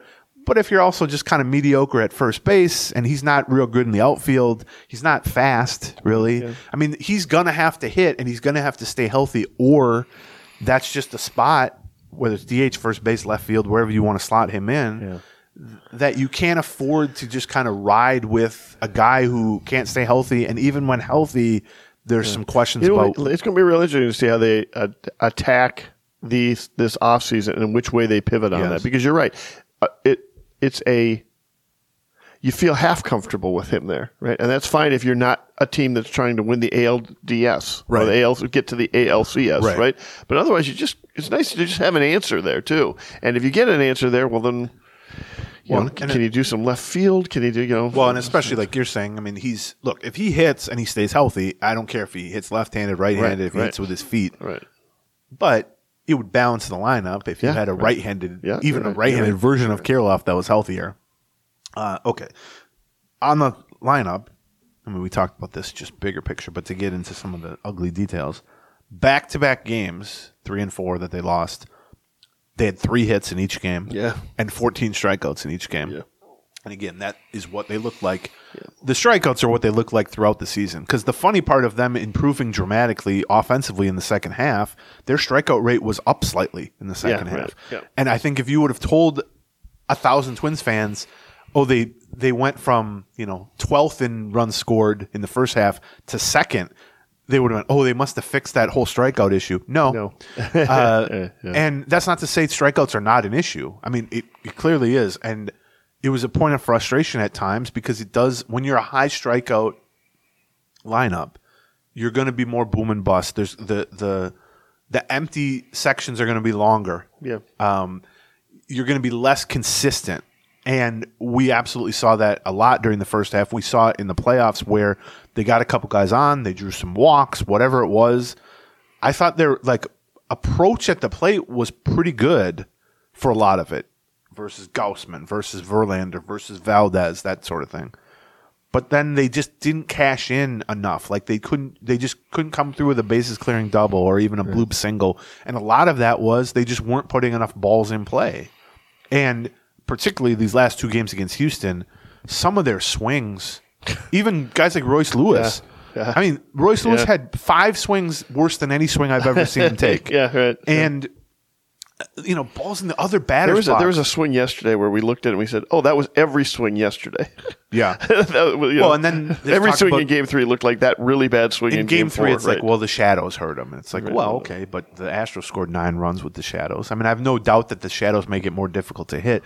Well, there was no shadows last night, and they had some of the awful swings against Urquidy's changeup and breaking ball, and th- they've struggled all year versus breaking balls. I mean, that goes hand in hand with striking out a lot. If you're good at hitting breaking balls, you're not going to have the highest strikeout rate in the history of baseball, which they did. Uh, you know, fastballs in the year 2023 are not what are producing massive strikeout rates. It's breaking balls. And so I I think do they need to overreact to that and try to target a bunch of slap hitting, put the ball in play, Juan Pierre, even Luis Arraez types? Right, yeah. No, but there are a couple spots in this lineup where you could maybe diversify the lineup a little bit more and find a guy who's more about batting average, on base percentage, driving in the gaps, as opposed to take pitches, swing hard, hard, yeah. all that stuff. Uh, but against playoff pitching, we've talked about this before.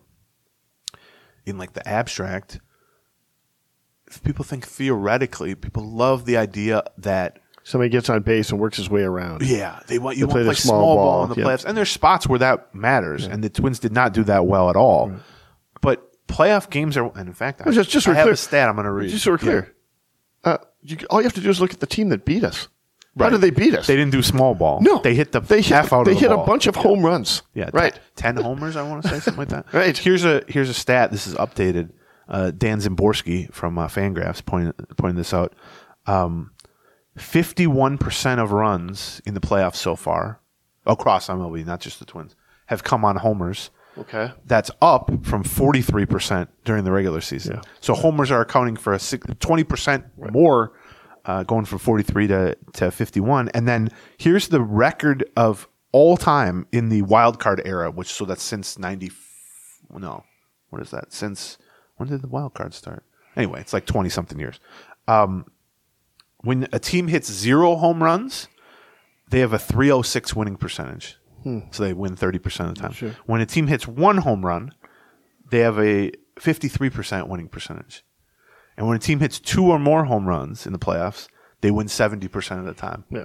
Now, there are other factors there, certainly. Sure. But the idea that you don't want to be a home run dependent lineup is never true. And it's less true in the playoffs because in the playoffs, the pitching is higher caliber.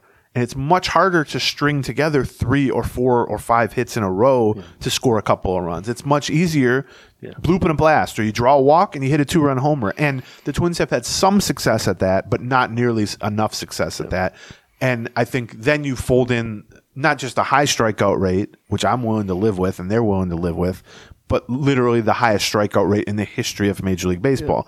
Well, that's you don't you don't want to set that record. You don't want to be at the top of that list. So I do think there are some areas, and some of that Be interesting to see how much of that is personnel versus how much of it is a different approach in or just the starting back in spring maturation of a. Julien and a Yeah, Wallner right, and yeah, a right. Lewis and a, like those guys just might trim their strikeout rate a little bit or up their walk rate a little bit or you know a healthier Correa strikes out less or you know Right, all this yeah. stuff. But there's going to be a few spots in that lineup where I think maybe they'll target a different type of hitter. Just to I'm a big believer in diversifying lineups, and I don't just mean lefty righty, but I mean.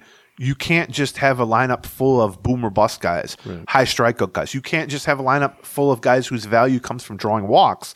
Because if you run into a pitcher who throws strikes, your entire lineup is shut down. You can't just have a lineup that hits crushes fastballs and doesn't hit off speed because then they'll just throw you off speed, which we've seen the last two games. You need to diversify lefty righty, power on base, contact versus not, hitting off speed, hitting fastball. And I think the Twins, whenever you struggle offensively, that gets overblown. It's like, oh, they need to completely shake this thing up. But I do think there are a couple spots, and we'll get into that during the offseason, where seem to be prime areas where you can diversify things a little bit and just make yourself a kind of a harder lineup to game plan against a little bit.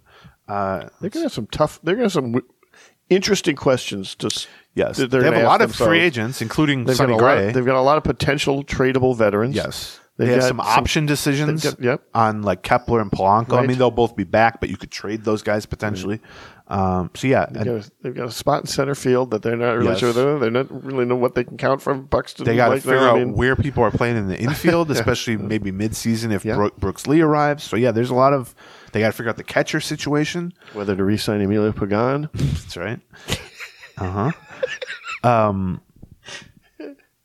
So okay, just to finish up here, I had a few other. You know me, I like to get all the notes in here. Um.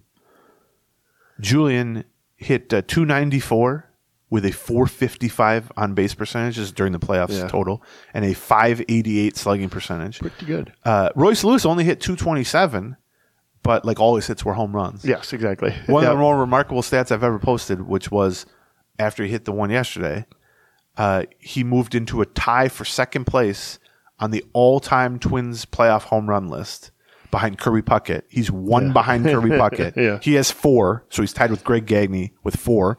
Puckett has five. He's the all-time leader. in- Greg Gagne? yeah, at four. Yeah, You sure not Gary Gaetti? You got No, Greg Greg Gagne. Okay, okay, all right. I double checked. Just double check. Gary Gs. threw out the first pitch yesterday. I did. I saw um, that. And he got it to he got it to Dan Gladden. That's right. Who did But- not catch it? Yeah, I think he did that on purpose. Oh, is that right? Because he didn't even have his glove on the right hand when he caught it. I never know. With Dan Gladden, You never know The things that go on. through that brain are impossible to predict. Um, but Royce Lewis has the now. Look, the Twins don't have the you know most amazing playoff history, obviously, although they have two World Series. Uh, but Royce Lewis has been in the playoffs f- at that point for eight days Yeah, right. Yeah. and he's got four homers, and he's got the second most ever behind the most you know beloved player right. ever. Uh, it's amazing, and so to see those guys, and then to see Correa after a year where he struggled through a obvious injury right. uh, that clearly limited him physically, and had a miserable season, and talked about it openly. To you know, the lights come on in October, and he said it all year. You get me to October. Now he didn't have a great game last No, night or anything, not. but he had some huge moments defensively, even just making incredible plays. And yesterday, Altuve hit him the ball like nine times. Yesterday, he made every play at shortstop. Yep. um, now he he really has to get right physically. Like he has to just, I want to scream, like shake him and say, just sit somewhere for three months because that's not his. Right, Somebody no, asked him that, like, what's the recovery going to be? on your hands? Right. Like, right. Well, yeah, your two little kids will love that. But somebody asked him post game yesterday, like, what's the recovery process? Like, what do you kind of have planned? And he said, oh, I'll be in the gym tomorrow working out. And it's Yeah. like, man, don't do that. Uh, but anyway, um, Kirilloff and Wallner were disappointments. Obviously, they went Yeah, over. right. Wallner got benched yesterday Yeah. uh, for Castro, and then Kirilloff. Well, part of that was facing Urquidy though too. Why would that matter? They're both left handed. Oh, so I'm sorry. Who did he? Castro replaced them. Well, Castro. Well, I guess Castro's a switch hitter, but you're right. He's going to bat lefty versus the righty. It was regardless. definitely. I mean, it was a benching. Um, I'm not saying he wouldn't have played Game Five or anything, but it, I mean, it was a benching for that. Uh, but then within that, Taylor did not have a good series. He played fine defensively, but Taylor did not really do much. Solano didn't do much. Nah. Castro actually didn't do much. He's been so good Yeah, for them all I know. season. Jeffers. You know, and then Jeff. Well, and so Kepler and Polanco were just sort of eh. They each had a couple of moments, but overall were not particularly good for you know their number two, two three or two four right, hitters. yeah. But then Jeffers to me was one of the bigger disappointments that he's been so good all season, and they made a commitment to him. Vasquez going- did not get a start. right. He didn't play in any. Kidding, yeah, right.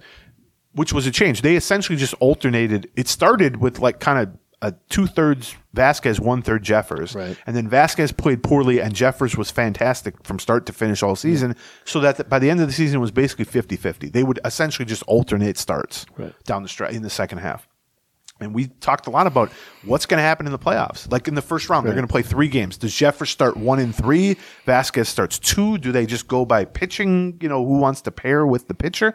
Well, it turns out they just said Ryan Jeffers is going to play every game. And I like that in theory. I mean, he certainly Right. deserved that from a performance standpoint, but he didn't hit. He hit like 100 in the series. He didn't really have any big moments. I wonder. Almost. He almost. Yeah, he almost. a lot of these guys almost had some Yeah, moments. I mean, he- 110 point mics Yeah, no, right up the middle, and you know, And again, we're talking about six games here. yeah. So I, yeah, I mean, a bad so- week. I mean, well, that's exactly. So, that's, that's exactly what, do, right, what do you right. read into that? Right, you read everything into it because it, and you it's can also say, but- you know, it was six days. Like, if he had a six day stretch like that, a we wouldn't notice it, and b if, if we did notice, we'd say, yeah, but he's hitting the ball hard a couple times. Like, you know, Yes. Um, and then the other thing I was a little bit surprised by, and some of this is just they didn't hit a lot of singles. They did draw some walks. They didn't run much uh, in this Yeah. series. And then the couple times Taylor tr- attempted a steal that he would have been safe on that got called back Yep. on a strike, a, ta- a Yeah. taken strikeout. And then Lewis, like Yep. you mentioned yesterday, but we didn't see Andrew Stevenson make an impact at all. Um, Castro really. I wondered how much of that was in Houston. How much of that had to do with? Well, first of all, there weren't a lot of close games, True. right? I mean, the Right. uh, the, the, the only close game was yesterday's game, and we saw them try to steal some bases or steal base yesterday, Yeah. right? Um, I wondered. You know, they talked a little bit on the TV broadcast about Houston's infield and how it had been softened. How about that, for lack of a better word? That Houston was, you know, aware of their aware of that weapon that the Twins had that they themselves was perhaps a weakness, and that their field was adjusted accordingly.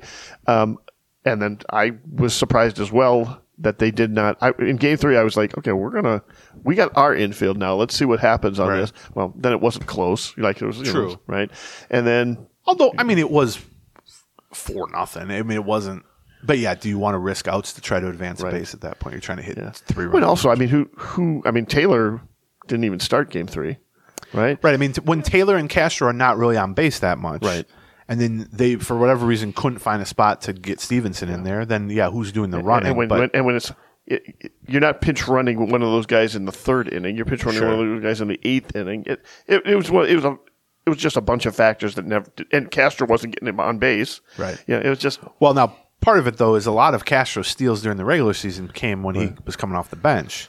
But then there he was starting in the last game, so it's like you can't insert him because he's just going to bat wherever his spot in the order comes up. I, you could have knocked me over with a feather when I saw Royce Lewis try to steal a base yesterday. Yeah, that I mean, this is the other infor- the the thing that kind of gnaw. There are three things that gnaw at me about them not being able to come back and win last night in a game they should have won, in my opinion. One was what we talked about, which is it robbed everyone of a, just a potentially awesome play, do or die. Right. Lopez versus Verlander in Houston. You know, even if you lose that, that's going to be a game you remember 20 years from now and go, "Oh, that was that was something." I was looking forward to Right. even going on another flight and Yeah. getting the, it was 90 it was going to be 90 degrees in Houston. Seriously, I looked up the weather and I'm like, "All right, it's, Oh, you I'll still do it." Hell, and you still wanted Yes, to do it. I still That's wanted great. to do it. Uh, the other thing it robbed them of uh, is you know you win this series and you've got home field for the ALCS. Right, yeah. That is not you can have a great season and not be in that spot. Right, that's right. To to kind of luck into that from circumstances in playoff seeding and Texas making a run. Yeah. I mean that's something you you need to take advantage of. And then the third thing on a smaller scale is basically from the time the Blue Jays series ended to the time this series was kind of in midstream, he just finally. Royce Lewis, you mean? Yeah, who did I say? You didn't say anybody. You Oh, just you just said he. Yeah, that's, he's that, he's him. That's Yeah, all. He's yeah, like yeah. new, uh, capital H him.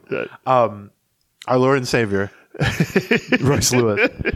Uh, you just wear a very big cross, so maybe it's I don't know. Who knows? I don't know how that works. Is the bigger the cross, the closer to God? Is that a thing?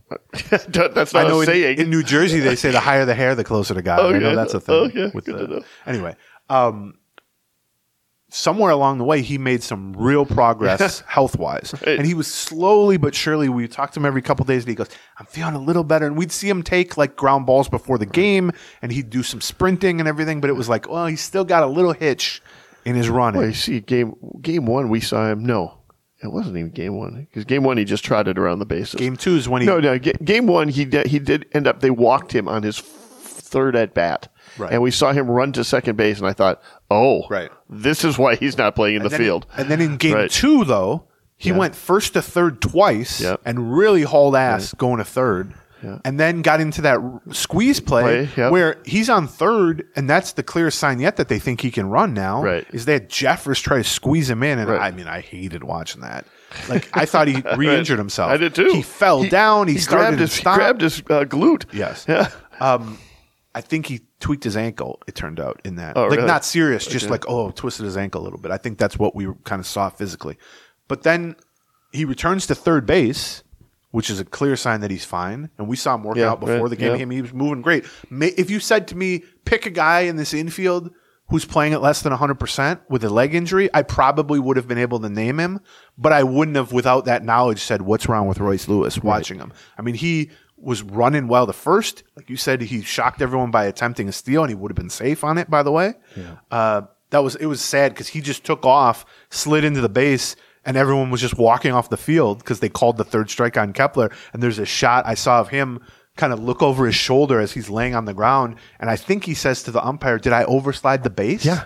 Like how am I out? Yeah. and the ump pointed like to Kepler and said, "No, it was called called third strike." And you could see Royce like, "I did all that for we nothing." were baffled in the stands. And then I went up, then we went to the rally table up at Truly on Deck, and I was talking to people there, and everyone was like, how, how was he out? Yeah. And, and I was like, no, no. We, we figured out, like, check Twitter. It was a, just a terrible call on yeah, uh, Kepler. also, right? how was Kepler out? yeah, right. also a valid right, question right. on that one. Even Maldonado thought Kepler was. Yes, because he threw through Yeah. like a strong throw, Yeah. like, as, as strong as he could. So Everybody thought that was an inside pitch except the umpire. So I really would have loved to see a fully healthy Royce Lewis versus Verlander in Game Five, or beyond that Right. in a ALCS or World Series. Like, I mean, his breakthrough this year, after all he's been through physically and continues to go through physically, because he he had a Royce he asked him about that rundown play before Game Three back here. We did like the pregame thing with him on the he was on the podium.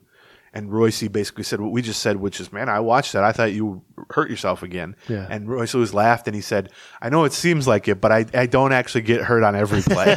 and I was like, "Well, that's a good sense of humor." And I mean, he's just we talked about the regular season when he was, you know, hitting grand slams every other day, and now he's got four playoff homers. Yeah. and it's just his ability to get hurt, recover pretty quickly here. Because by the way, this is even now faster than he would have normally come back from that type of hamstring. basically three weeks from when Right. it happened. Yeah. Uh, and he's launching homers. And he's playing third. He's going first to third. And I mean, the the future for this kid is just so bright. Yeah. If they can just keep him healthy, even a little bit, and the, for that matter, the future for Julien. Yeah. I mean, they could have their leadoff man They've and their number two, two- or number three hitter for a, a decade Two if they very want it. promising guys. I mean, uh, yeah, you can't draw up two two more promising, you know, twenty four year old rookie hitters basically. Um, so that was, uh, you know, it was good to see. I would have liked to see a few more course, this, veterans. at this this time last year, we had been might have been saying something similar about Jose Miranda. yeah, although Not not to that I level. agree, and I haven't given up on Miranda. And and Kirilloff too. that's, true. no, I mean, right. yeah. health is a big part, especially with Lewis. Uh, a big part Yeah. of this, but yeah, I mean. And I, I don't want to dismiss Wallner in that either, just Right, because he had yeah. four or five bad games or something like that. But um, let's see, one last thing I had. Uh, we talked about Paddack. I don't know if you want to hear more. We broke down. I thought with Dan Hayes. We had Dan Hayes. On, if people are just listening to the free show, Right. we had uh, Disco Danny Hayes on uh, what yesterday morning, Right. Uh, to talk about the game Seems three like a loss. lot longer. It does seem. like yeah. And we talked a lot about Sonny Gray and kind of the regression monster coming after him and the fact that he hadn't give up really he had the lowest home run rate in the history of the Twins. He Right. had the lowest home run rate in Major League Baseball. He had gone 57 starts without allowing multiple homers.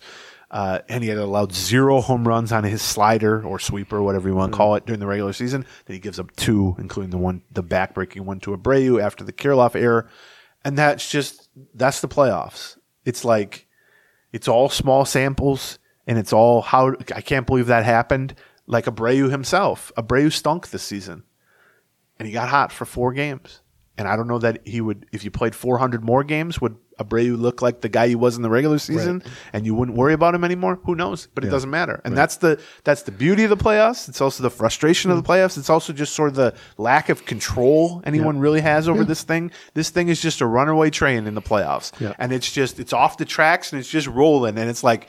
Oh, uh, oh! Texas swept Baltimore. Yeah, there's a thing no one would have Right, ever yeah, predicted. right. Oh, uh, Arizona just swept the Dodgers. Right. Yeah, there's a thing not a single person in the universe could have ever predicted. And it's like, how do you try to wrap your hands around that and try to make sense of it and try to strategize with it and analyze it when really it's just like, don't you just go and play the game? yes. right. and so yeah, there was part of me that that that was satisfying to watch the Twins actually get a little deeper into it.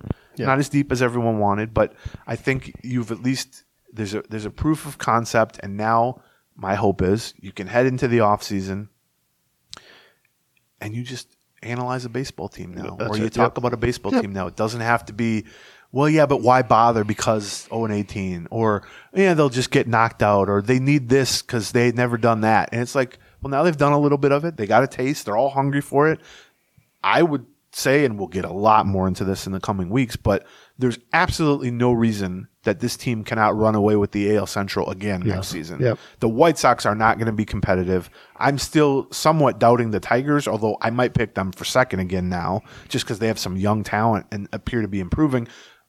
Kansas City's nowhere close to doing anything. Right. And Cleveland, to me, is a huge question mark in Yep. that they've had a lot of injuries. Some of their guys are getting older. Now, if they go out and add some Losing bats, Terry Francona. they're losing Terry Francona, and you know if they can get, and I I'm guessing that they're going to start shedding Bieber and some other guys. Some of the guys they didn't shed at the trade deadline this year probably going to so be traded you know if they have a right? good offseason, they can be scary. Don't get Sure. me wrong. I'm not writing them off, but there's there's a window here, and we've talked about all the young talent on the Twins, and if Correa is healthy, you got Pablo Lopez atop the rotation. You need to replace Sonny Gray. I think that's going to be the priority for them. It, it could be bringing back Sonny Gray, obviously, but you got Brooks Lee coming, you got Emmanuel Rodriguez coming, you got Austin Martin coming, you got Royce Lewis and Wallner and and Ed Julien and you know guys like Louie Varland. I mean, I think the young talent on this team has really ascended this season, and it's not just role players; it's guys who you can build a lineup around.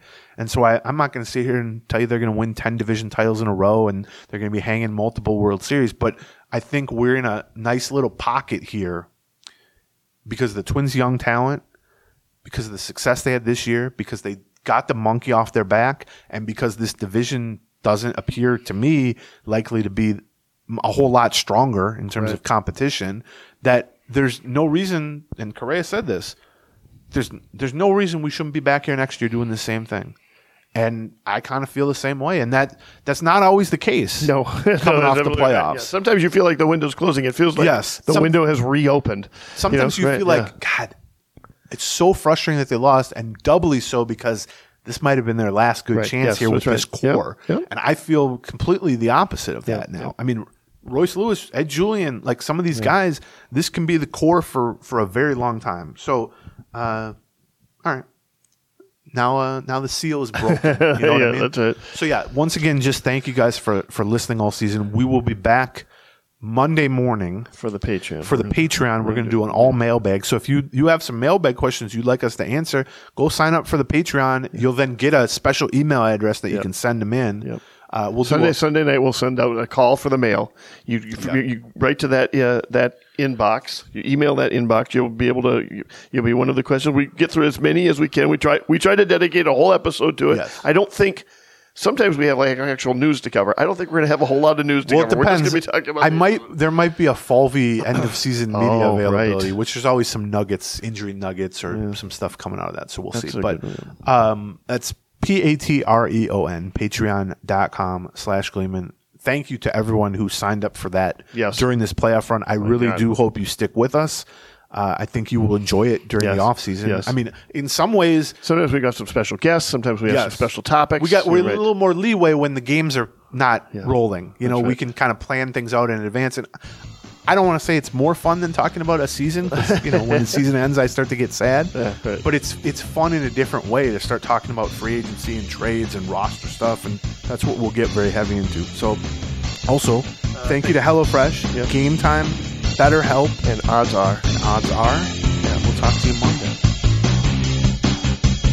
Gleaming